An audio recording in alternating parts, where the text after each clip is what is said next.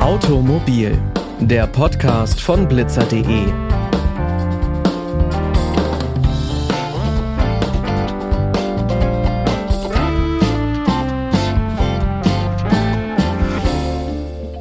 Und damit hi und herzlich willkommen zu dieser neuen Folge.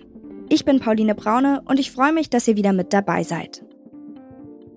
Mit Himmelfahrt und Pfingsten bietet sich im Mai alljährlich die perfekte Gelegenheit, um für ein verlängertes Wochenende wegzufahren.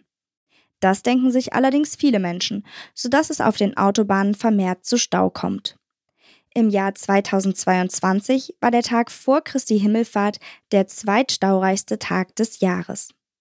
Wenn man im Stau stecken bleibt, ist es wichtig zu beachten, dass man eine Rettungsgasse bildet wie und ab wann man eine Rettungsgasse bildet und welche Ursachen es für das erhöhte Stauaufkommen gibt, darüber spreche ich in dieser Folge mit Katharina Luca. Sie ist Unternehmenssprecherin beim ADAC. Herzlich willkommen, Frau Luca. Hallo, guten Tag. Worauf müssen sich Autofahrer denn auf den Straßen einstellen an Himmelfahrt? Also generell rechnen wir definitiv am Wochenende mit ähm, viel Verkehr. Es wird durchaus ähm, auf den Straßen ja, rund um Christi Himmelfahrt, an Christi Himmelfahrt richtig voll werden, weil einfach viele zu Ausflügen aufbrechen und das lange Wochenende nutzen werden.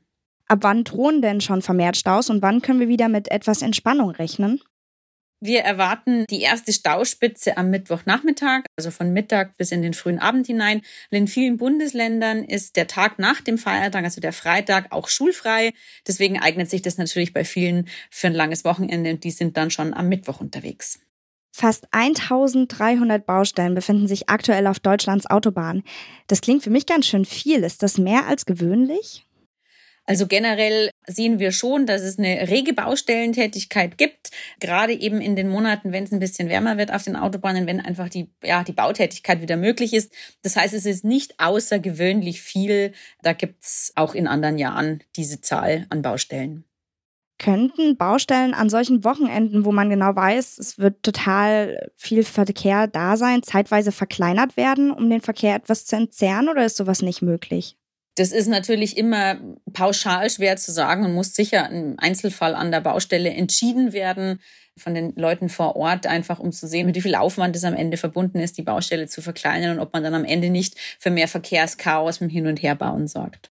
Ist die Situation im Ausland ähnlich wie bei uns? Also müssen wir auch, wenn man nach Polen, Tschechien oder in die Niederlande fährt, mit ähnlichen Stau rechnen? Also wir gehen davon aus, dass im Ausland schon auch Staus zu erwarten sind. Klar, die klassischen Urlauberrouten, also die Brenner-Autobahn zum Beispiel, Inntal-Autobahn, aber auch die Gotthardroute zum Beispiel. Da kann es am Wochenende durchaus länger dauern, weil eben, ja, wenn man Mittwochnachmittag fährt, sich das schon lohnt, auch vielleicht für so einen kleinen Trip ins benachbarte Ausland, weil man ja wirklich ein sehr langes Wochenende in vielen Bundesländern hat.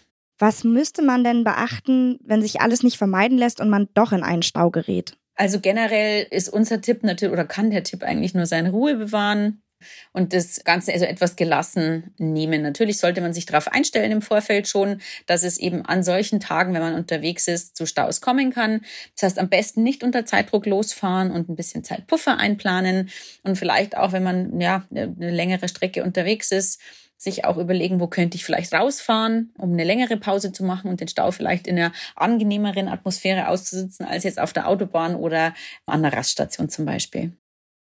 Wichtig ist es ja auch, eine Rettungsgasse zu bilden. Ab wann muss ich das denn machen? Denn wenn man das Martinshorn hört, ist es oft irgendwie schon viel zu eng, um ordentlich an den Rand zu fahren. Ja, das ist richtig und es wissen tatsächlich auch viele nicht, dass man die Rettungsgasse eben nicht bildet, wenn man den Rettungswagen oder die Rettungskräfte sieht, sondern schon viel früher, nämlich dann, wenn der Verkehr anfängt zu stocken, dann sollte man schon versuchen, auf die Seiten zu fahren, um den Rettungskräften dann den Platz zu lassen, weil wenn man steht, dann steht man oft dicht an dicht und dann ist Rangieren nicht mehr möglich und so kommt natürlich dann kommen die Rettungs- und Einsatzkräfte am Ende auch nicht durch. Also ganz, ganz, ganz wichtig tatsächlich so früh wie möglich schon in die Rettungsgasse. Und dies an sich auch ganz einfach. Wer zum Beispiel auf dem linken Fahrstreifen fährt, der weicht nach links aus. Und alle anderen Autofahrer, egal wie viel Streifen oder wie viel Fahrbahnen die Straße hat, fahren nach rechts rüber. Was können denn für Strafen drohen, wenn man keine ordnungsgemäße Rettungsgasse bildet? Also wer keine Rettungsgasse bildet, dem drohen saftige Strafen. Nach dem neuen Bußgeldkatalog sind das 200 Euro und zwei Punkte in Flensburg und dazu kommt noch ein Monat Fahrverbot.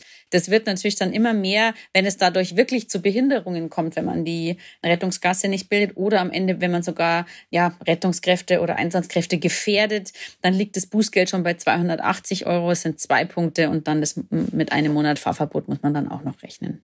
Für alle, die ihr verlängertes Wochenende im Ausland genießen wollen oder gleich Urlaub außerhalb Deutschlands anschließen, bildet man in anderen Ländern die Rettungsgasse genauso wie in Deutschland? Also das ist tatsächlich ganz unterschiedlich, aber es gibt in ganz vielen Ländern die Rettungsgasse. Üblich ist es eigentlich tatsächlich wie bei uns zwischen dem linken und den übrigen Fahrspuren. Unter Umständen kann aber die Strafe zum Beispiel auch im Ausland viel, viel höher sein. In Österreich zum Beispiel, da bildet man die Rettungsgasse wie bei uns, aber da kann es bei Nichtbilden tatsächlich zu einer Strafe von mehreren tausend Euro am Ende kommen auch in vielen anderen, also in den klassischen Urlaubsländern, wo man von Deutschland aus auch mit dem Auto hinfahren kann, da ist dann die Rettungsgasse so zu bilden wie bei uns. Links fährt nach links und alle anderen fahren nach rechts. Zuletzt vielleicht eine Frage, damit die Reise mit dem Auto dann nicht zur Tortur wird. Haben Sie Tipps, wie man denn gelassen bleiben kann?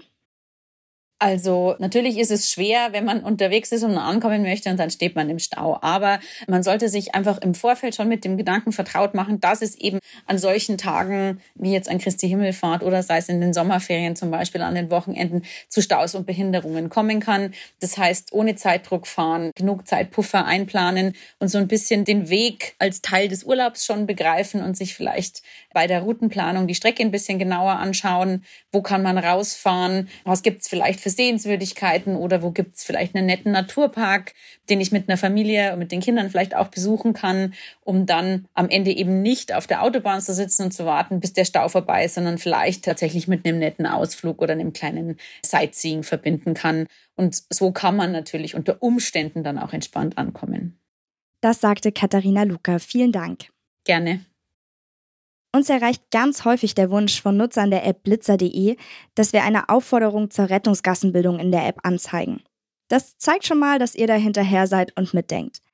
Aktuell sehen wir das eher als Fahrerallgemeinbildung an, aber mal schauen, was die Zukunft so bringt. Das war es auch schon mit der heutigen Episode. Alle alten Folgen findet ihr auf unserer Website blitzer.de und natürlich auf Spotify, Apple Podcast, Amazon Music und überall, wo es Podcasts gibt. Dort findet ihr zum Beispiel auch eine Folge über Crashtests. Wusstet ihr zum Beispiel, dass ein Crashtest-Dummy bis zu eine Million Euro kosten kann? Blitzer.de findet ihr auch auf Instagram und Facebook. Dort könnt ihr uns auch eure Themenwünsche schreiben und sagen, worüber wir mal in einer Folge sprechen sollen. Die nächste Folge, die kommt dann am Montag. Bis dahin wünsche ich euch eine schöne Zeit, macht's gut und bis bald.